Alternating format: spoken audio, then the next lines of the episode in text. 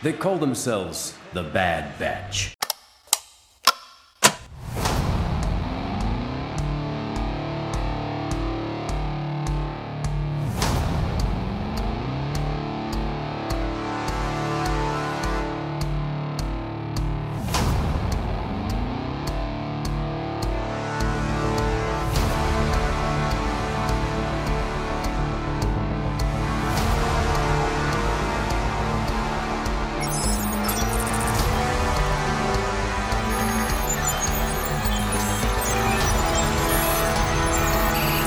Cálculos completos. Entrando na rota do hype em 3, 2, 1.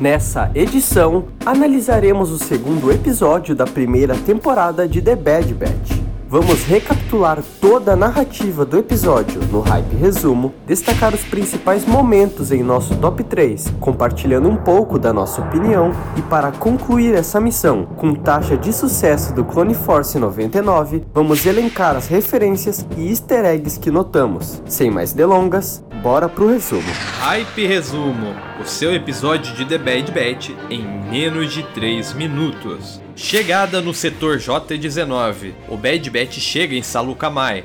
Vemos Ômega impressionada com a vista de um mundo ensolarado, sem chuva, com biodiversidade e terra, elementos que fascinam a sua curiosidade. Os clones encontram Cut, um clone desertor que constituiu família com uma Twi'lek. Lá, eles ficam sabendo que Rex havia passado ali no dia anterior. Tech e Ômega esclarecem para os outros membros do esquadrão que o fator da programação nos Regs se dá devido a um chip inibidor. Os filhos de Cut levam Ômega para brincar. Ela pede permissão visualmente para Hunter e segue. E ali, vimos o quanto ela foi privada de elementos importantes da infância. Enquanto as crianças brincam, Cut questiona Hunter sobre Ômega, afirmando que os Kaminoanos não criam nada sem objetivo. Então, ela também tem um. Cut informa que precisa sair do planeta com a família, pois seria facilmente descoberto, dada a alta atividade do Império recém-formado ali. Hunter e Cut, ao ir comprar as passagens, descobrem sobre o código de série, uma forma dos Imperiais registrarem não apenas naves apreendidas, mas também todos os cidadãos, e isso impede a saída deles dali, somente com os códigos conseguiriam, mas se eles tentassem se registrar, seriam facilmente descobertos. Ao brincar com as crianças, Omega passa por uma cerca para pegar a bola que caiu e é atacada por um Nexo. A Su, mulher do Cut, atira ao longe, enquanto Hunter seguiu para defendê-la de perto. Hunter a adverte, no instinto e de maneira firme. Cut tem um momento de intervenção afetuosa, alertando que a garota não é um soldado.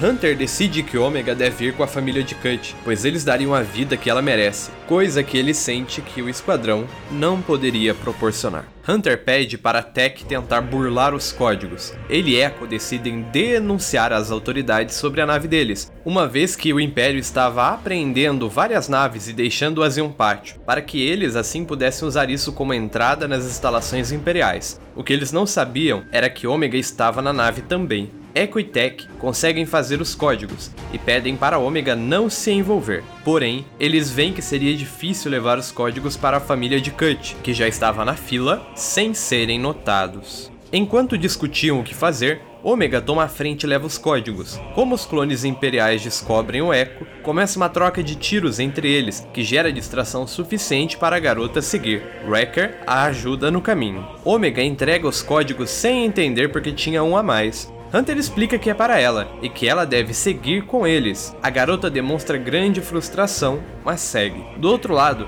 o Bad Batch enfrenta os clones imperiais, um a um, enquanto Wrecker libera a nave na força bruta.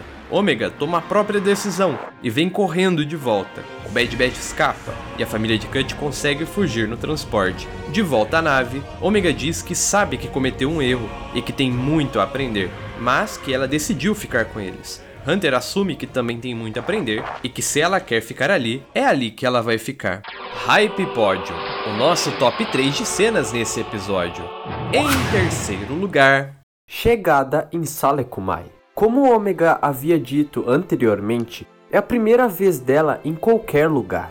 Ao chegar em um outro planeta, ela se impressiona com a variedade de coisas, até mesmo com coisas simples, como a terra no chão. Coisas que geralmente tendemos a ignorar por serem comuns, mas que quando se é privado disso e se tem o primeiro contato, a valorização da beleza da simplicidade é muito maior. A cena toca algo muito importante, a inocência das crianças e o quanto isso é fascinante. Crianças são o reflexo do melhor que o ser humano tem. O olhar puro, a curiosidade exploradora, a valorização do simples, o fascínio, coisas que às vezes a vida cotidiana nos impede de apreciar.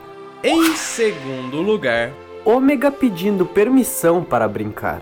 Essa cena parece simples, mas é bem significante. Em sua vivência, ela foi tão restringida do contato com outras crianças a ponto de não saber se brincar é algo bom ou ruim. A privação da infância é causador de muitas complicações. É um tema altamente real e sensível. Tirar de uma criança a infância é algo cruel e com graves consequências.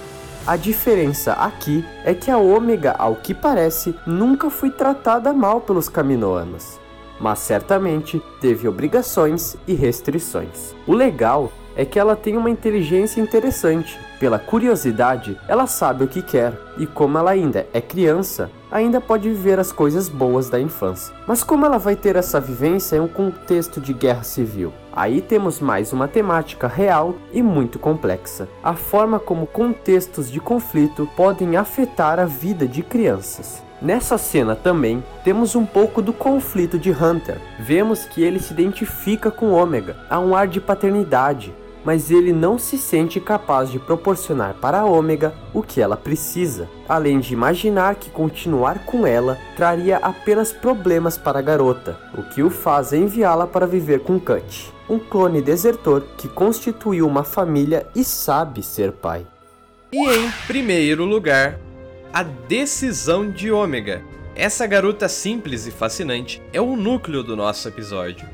E os seus pensamentos e vontades são a força motora da trama. Cut menciona que os Caminoanos não criam nada sem objetivo, portanto, a Ômega foi criada com um objetivo específico, o qual eles não sabem ainda. Nem isso, nem suas habilidades estão claras. A única coisa clara é que ela foi feita com objetivo. O que possivelmente veremos é o conflito entre o que se foi criado para ser e o que se quer ser. Questão existencial muito interessante. Hunter percebe que ele não sabe ser um pai, por isso, ele decide mandar Ômega com Cut e sua família, para que ela tenha uma vida boa, como ela merece.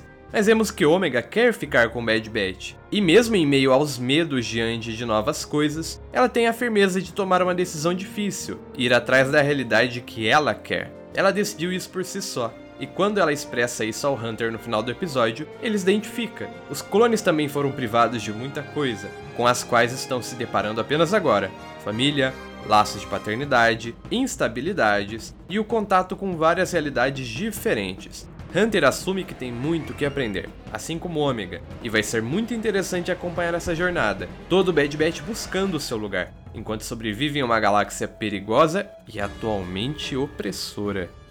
Easter eggs e referências. Aqui vamos apresentar algumas das referências e easter eggs presentes nesse episódio, adiantando que algumas saltaram aos nossos olhos e algumas foram resultados de rever o episódio e buscar mais a respeito. Primeira referência: chip inibidor. Somente Tech e Ômega sabiam sobre isso com clareza. Nesse episódio, eles esclarecem entre si que é isso que faz com que os clones tenham uma programação. Portanto, se removido, a programação se vai. Segunda referência: Chain Code, código de série, o dilema da identidade. O código de série é visto em várias mídias onde o Império está presente. Vemos em Solo, vemos em The Mandalorian, Rebels, e Echo levanta um ponto importante, que os clones que eram nomeados com códigos sempre quiseram nomes de verdade, ao passo que agora as pessoas que têm nomes buscam por códigos imperiais. Terceira referência: Vice-Almirante Rampart. Esse é o Imperial que vimos em holograma falando sobre o código de série. Descobrimos o nome por um vazamento de um figure action. Quarta referência: criaturas. Temos um Nexo avançando em Ômega, mesma espécie de criatura que atacou Padme na Arena em Geonosis. Quinta referência: relação paternal. Temos aqui um paralelo com The Mandalorian, onde tanto Jim quanto Hunter acham que eles não têm condições de proporcionar algo bom para uma criança, mas que depois a criança acaba por ensinar e revelar lados interessantes dos pais, por assim dizer. Sexta referência: Organização do Palpatine. Provavelmente, pouquíssimo tempo após a Ordem 66, já temos uniformes imperiais, política de código de série, um logo e várias diretivas de ação. A gente vê que o Império realmente tem um designer que trabalha muito. Ou seria o Palpatine, além de o Senado, também o web designer? Sétima referência: Wrecker batendo a cabeça. Semelhante à cena de Uma Nova Esperança, onde Stormtrooper bate a cabeça, o mesmo acontece com Wrecker, em uma cena em que estão indo comprar as passagens para fora de Salekomai. Registro da missão. Análise do segundo episódio da primeira temporada de The Bad Batch. Status: Missão cumprida. Obrigado por chegar até aqui sem dar ouvido às distrações separatistas, a fim de expandir sua experiência sobre o episódio e sobre a saga de Star Wars em geral. Novos conteúdos estão disponíveis no Hype Drive e muitos outros estão a caminho, principalmente em relação à nossa cobertura de Bad Batch. Gosta de conteúdo sobre esses personagens e narrativas? Recomendamos que nos siga nas plataformas em que estamos disponíveis, principalmente Instagram, Spotify e YouTube. Além disso, caso tenha amigos que também estão acompanhando The Bad Batch, envie este episódio para que ele consiga se aprofundar ainda mais na saga, como você acabou de fazer. Muito obrigado pelo apoio. Nos vemos no próximo episódio e que a força esteja com você.